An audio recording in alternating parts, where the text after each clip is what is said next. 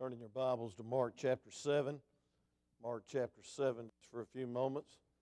I appreciate so much Brother Jerry coming this way.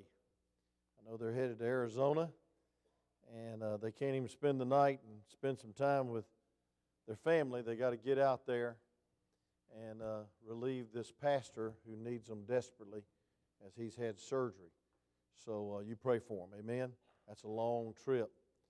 I get uh, bored driving to Atlanta, much less driving to Arizona. Amen. But we're just going to preach just a few minutes to conclude this service. I want to conclude Mark chapter 7. Let's stand on the Word of God, verses 31 through 37. You've been sitting for a while, but we stand in reverence and honor to the Word of God. Amen. We also stand and salute the flag. Amen. Praise God. Okay. Verse 31. and again, departing from the coast of Tyre and Sidon, he came into the Sea of Galilee through the midst of the coast of Decapolis. And they bring into him one that was deaf and had an impediment of speech, and they beseeched him to put his hand upon him. And he took him aside from the multitude, put his fingers into his ears, and he spat and touched his tongue. And looking up to heaven, he sighed and said unto him, Ephphatha, that is, be open. And straightway his ears were open, and the strings of his tongues was loose, and he spake plain. Amen. And he charged them that they should tell no man, but the more he charged them, so much more a great deal they published it. Here's my text. And were beyond measure and were beyond measure astonished, saying, He has done all things well. He maketh both the deaf to hear and the dumb to speak. You may be seated. Father, thank you for who you are. And Lord, what we can be if we'll just die to self, be filled with the Spirit of God, that Lord, we can do super abundant and beyond measure what we could ever do in the flesh. So, God, challenge our hearts just for a few minutes as this missionary has already challenged our hearts by his yielded life. And God, reading the letter of Brother Nix and seeing the many years he's been faithful to go to the prisons all over America. God, we can do much more than just be in the flesh. That we can be a miracle. And that, God, we can be vessels that make an eternal difference in people's lives. So, Lord, thank you for tonight. Speak to your hearts and thank you for the privilege to preach one more time on this side of heaven. In Jesus' name, amen. I'd like to entitle this message, Well Done. And you know, a lot of times when we hear those two words, well done, we're thinking about when he says, well done to us. But I see a group of people that looked at Jesus in verse 37 and they said, Well done, Jesus. And I want to tell you something, he always does good. Amen. He's a perfect Lamb of God. And I want to tell you something, he does a whole lot more than we could ever do. But I notice in this passage, Jesus leaving the Gentile city of Tyre and Sidon, and he heads back to Galilee. But Jesus and his men do not go straight back to that Jewish country. But he takes his men, verse 31, and he goes by way of Decapolis. And folks, as they went to Decapolis, they took a long route. I looked it up, and it's about 70 miles, maybe 80 miles. Now, can you imagine how long that took walking? That's going to take three days for an older gentleman to drive it. But I want to tell you something, friend. I'd hate to have to walk to Arizona. Say amen. But here's, here's our Lord walking 70 uh, miles. And somebody estimated, you know how these commentators are, uh, that it took about eight months, and that would represent about 20% of the Lord's total earthly ministry. But I guarantee you, he didn't waste one day with his disciples. I believe he was teaching and training. Amen. That's what we need to do is teach and train. We need to disciple uh, our teenagers and disciple our bus kids. And, and it's already started yesterday at the, at the breakfast, and I'm so excited about that. And also interesting that Jesus goes to Decapolis. Now, folks, the last time he was there, Mark chapter 5, verse 17, out of that place because he had uh, caused the first incident of suicide. He cast out a legion of demons out of this guy, the Gadarean maniac, streaking through a country graveyard, didn't have a lick of sense, and you don't have a lick of sense if you yielded to the devil, say amen. And he's streaking through a country graveyard, and he gets kicked, uh, they, uh, he puts those demons into some pigs. And those pigs jump over the cliff because they'd rather be dead pigs than be demon possessed pigs, say amen.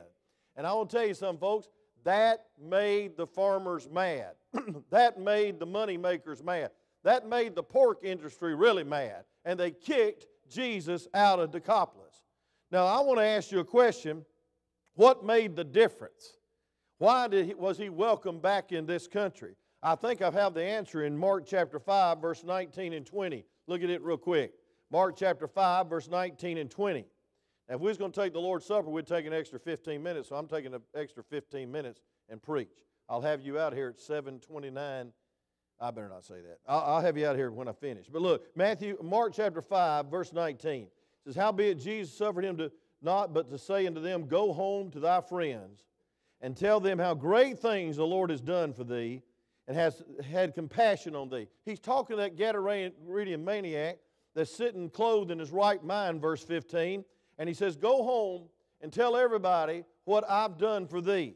And he departed and began to listen, publish in Decapolis how great things Jesus had done for him, and all men did marvel. I'll tell you why he was welcome because there was one man that got uh, saved and he got sanctified and he got thrilled and he got satisfied with having Jesus instead of a bunch of demons. He got set free and he started telling everybody how great Jesus was. I want to tell you something, folks. What we need to do is get in the business of magnifying what God's done and what he has done. And we need to say, like these people in verse, this verse 37 of Mark chapter 7, that we are astonished beyond measure that he's done all things well. I believe we need to make much of Jesus. Amen. And I believe, folks, that's witnessing. I believe we ought to share our testimony with a thrill in our soul and a tear coming out of our eye if we can possibly do it. Some people are against that, but I'm not. And I think we ought to be so grateful that God, what God has done in our life, that we welcome them to receive Jesus and be saved. I see, first of all, the man in his condition in verse 32. He was deaf and almost dumb. Jesus loves the handicapped. Amen. So we ain't got to step in this place except going upstairs uh, outside. We want people to come that, that cannot walk. And folks, I want to tell you something. All those who have suffered so much in this world, but trusted Jesus, he's, they delivered, they've been delivered from sometimes the wheelchair and the crutches and the beds and the institutions. But I want to tell you something, folks, they've been delivered from a path on to hell and delivered to go to heaven. And folks, they ought to never get over the greatest miracle of all, and that's salvation. Number two, we see the master in his cure. He took him aside and touched him. Now, I don't understand the spit, and I don't understand the touch of the tongue, but maybe he was trying to tell this fella, I'm about to work a miracle in your life, so listen up when you get your ears back and when you get your tongue, praise it up. Amen? I don't know. But I'll tell you something. He came to us when we couldn't come to him. And this fellow wasn't looking for Jesus. Jesus came to him. And folks, he came to us when we wasn't looking for him. He saved our unworthy souls. Look at 2 Corinthians 5 21, please. Uh, 2 Corinthians chapter 5 and verse 21 the Bible says that he that knew no sin became sin for us. Now, think about this just a second. He could have stayed in heaven and he could have had all the uh, uh, uh, glories of heaven, but he came to us and he died for us and he took our place at Calvary. And this is one of the greatest salvation verses in the Bible. It says, And he hath made him to be sin for us, who knew no sin, that we might be made the righteousness of God in him. Folks, he came to us. And folks, he came to this blind man and this almost uh, dumb man that couldn't speak. He had an impediment of speech. And he took him aside and he touched him. But I want you to look at verse 34, and I believe this is the key to our ministry, and it's the key to your ministry, Mark chapter 7. And I want you to look at verse 34, please. Mark 7 34. The Bible says this, and looking up to heaven, he sighed. And he said to him, Ephphatha, that is, be open. Up to heaven. Why do you think he sighed? I think, I think he was saying, my communion is with the Father. And what I'm about to do, God gets the glory. And he was dependent upon the Father. And he served a God that cared and loved and invited this little fella that's so handicapped to come to him. And folks, I want to tell you something. Here's the secret of compassion your communion. Many times Jesus would pray, like when he raised Lazarus from the dead. Many times he'd look up to heaven and sigh. And I believe that was a sigh of love and a sigh of dependence and a sigh of communion. And, folks, the closer our communion is with God, the more effective our ministry will be. And don't ever forget it.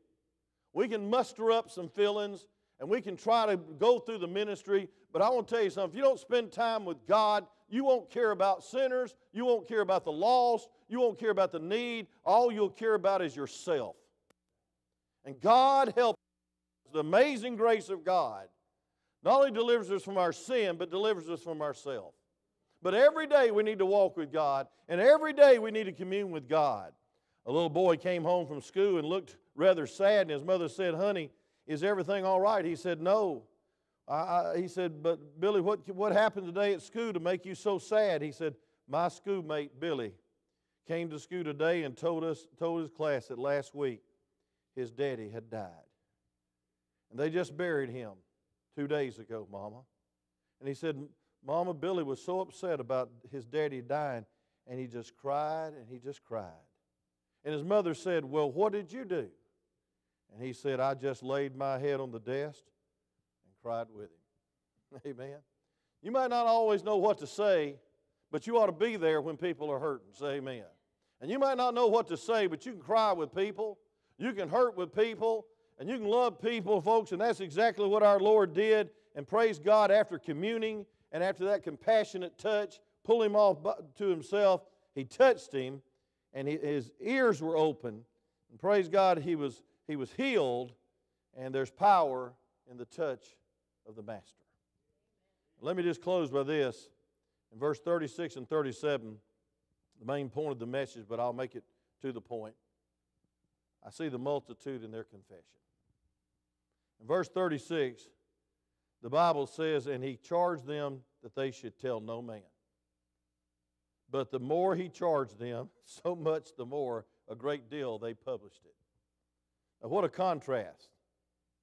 He told them to tell no man, they told everybody. He tells us to tell everybody, and we don't tell anybody. Folks, I want to tell you something. The Bible commands us to go. And the Bible tells us to uh, go and, and tell. And the Bible says we are filled to be baptized with the Holy Spirit and be His witness. And that's that evidence of being filled.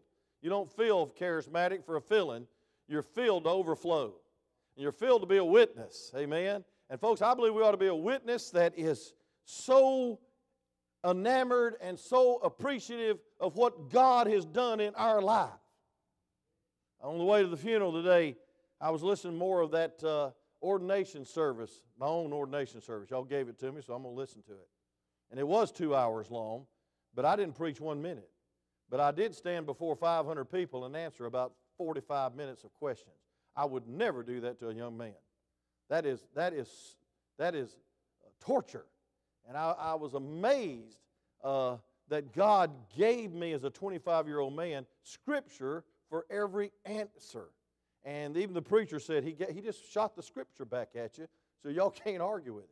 One guy got up and said, Well, Brother Wayne, uh, and he was just a smart aleck, but and I was afraid of that. He said, How about the lost books of the Bible? And I'd never heard of the lost books of the Bible. I didn't know there were any. I don't think there is any. Say amen. And all I need to say is, hey, if he can't lose a soul, I don't think he can lose a book. Amen. and I, the whole Word of God's the whole Word of God. Amen. And I said, I got by with that one. I even set up a question. I told Alfie, my cousin, I said, ask me if there's a hell. And so he raised his hand and he said, he said, uh, is there a hell? And I preached on it for about 30 minutes and got through that thing. But I just stand amazed. My wife and I had just been married a couple months. We're 25 years old. We didn't know nothing. But I'd been in Sunday school and church all my life, and God had put the Word of God in my heart. And I'd never do that to a young person, put him in front of a whole, whole church. That's supposed to be a presbytery, some little room with about five or six preachers. And I thought, my, my word, where did that come from? And I want to tell you something. My wife began to cry, and I thought she was crying over the great answers that I was given. And she was crying over her best friend being murdered by the guy that was asking me the questions, who had adulterous affair with his, with his secretary and run off and then killed his wife and got away with it. But about 45 years of age, he didn't get away with it because God killed him. And I'm just going to say this, friend. It's amazing to me that I'm still in the ministry after that. It's amazing to me that I didn't pack up my clothes and pack up my Bible and go hide on a pew somewhere in a big church and say, I'm finished with this. But there is a God. And there is a God that calls you. There's a God that lays His anointing upon you, and you can't do anything but preach. And you can't do anything but witness. And you can't do anything but be a, a, a, guy that shows up on the job that's praising God instead of being pitifully and pouting and being pitiful all week about the weather. I've heard so much griping about the rain, I almost preached on Noah's Ark uh, this afternoon at the funeral. But, folks, we can't change it. Maybe the farmers are praying for it, but I want to tell you something, folks. We can proclaim and confess that God is enough and that beyond measure He has blessed you. And I think it is so terrible when couples take each other for granted. That's what we're teaching on this week about respecting and loving and never letting that go old in the marriage. That we ought to respect and love, and it's a cycle of blessings and life and vitality and spontaneity and romance in your marriage. But I want to tell you something, friend, we can lose it with the Lord. You can sit here like a wooden Indian if you want to, and you can go through the motions if you want to. But I want to tell you something, you can get over being saved if you want to. But I'll look at this next verse in closing. It says, and there, and, and we're beyond measure. They published when they said, he said, don't publish. He knew he, they couldn't hold it back. And he says, and we're beyond measure astonished, saying, He has done all things well. That's kind of an understatement, don't you think? He's done more than well, He's done it perfect. Look at this. He made both the deaf to hear and the dumb to speak. I'm going to close with this thought. He's blessed us beyond measure. One of my favorite songs by the Clark family is Blessed Beyond Measure. I'm not much into gospel singing, but uh, when, those, when that group sings, it blesses my heart, and sometimes I just turn it up loud and go down the road smiling and hope I don't get a ticket. But He's blessed me beyond measure. He's blessed me to be your pastor for 41 years. That's unheard of. And I'm not talking about me doing something great. It's y'all's patience because I was just a kid when I started this church. I just finished that ordination service and got out of town. But I want to say this, friend. He's blessed you beyond measure. He's loved you more than any person could ever love you. He's helped you. He's encouraged you. He's loved you more than any person could ever love you. He has changed you more than any other person could change you. He has, he has used you more than you could ever be used in this world for any mundane, temporal trinket of, of this world. And He's used you, and it's summed up He's done all things well. I want to echo the words of this multitude in their hearts. They looked to the past, they saw their failures, but never saw Jesus' failures. They looked to their flesh and saw their limitations. And I want to tell you something, friend, if you're living beneath your God given privilege, if you're not spirit filled. Because I want to tell you something. Right now, Brother Jerry, you could go home to Covington, Georgia. You could probably be in business a little bit more for a couple of years and retire. And maybe get a little money. Maybe improve the house a little bit. Take it easy. But God's called you to do something beyond your measure. And that thrills my heart. People don't want to retire, they want to refire. And folks, I want to tell you something. When you do something for God, it will last for eternity It brings glory to your Maker, your Sustainer, and your Savior. And folks, you ought to go around every day and look in the mirror and say, Dear God, thank you for the miracle in my life. You've blessed me beyond measure. And I believe He's blessed you beyond measure to be a blessing. And He wants you to step out by faith this week and do something supernatural and do something eternal and do something that'll bring glory to God and it'll never return void. See, 10,000 years from now, what you do in the flesh will be forgotten. But 10,000 years from tonight, what you do for God and His glory through His power because you love Him and love others, it'll last forever. Eternity. You get hooked up with eternity. And so look at that phrase beyond measure. I don't want to live an ordinary life. I don't want to be average. I truthfully want to be a miracle of what God can do through me. How about you? Let's pray. Father, use this message. Thank you for the book of Mark. It sure has blessed my heart to see the servant of all servants, the Lord Jesus Christ. Thank you for sending your servant, your servants by today, Brother Jerry and Sister Denise, challenging our hearts as they go across the seas and across the states that we ought to go across the street and be blessed beyond measure by yielding to you and letting you be who you are through us.